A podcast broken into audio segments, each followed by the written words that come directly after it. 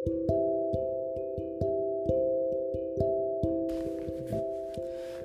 I'm talking about Cristiano Ronaldo. Cristiano Ronaldo is the first highest scorer and assist maker of all time in La Liga, despite moving into La Liga only in 2009, five seasons later than Messi. Also, Ronaldo La Liga goals per games radio is better than Messi.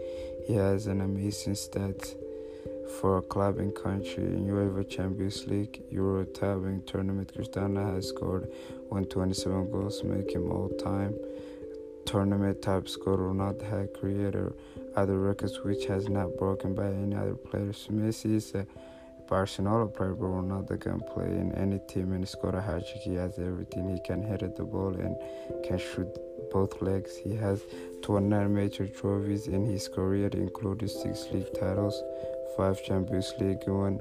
Cristiano Ronaldo is the is a home champ. Ronaldo is the only player that wins Champions League three times in a row.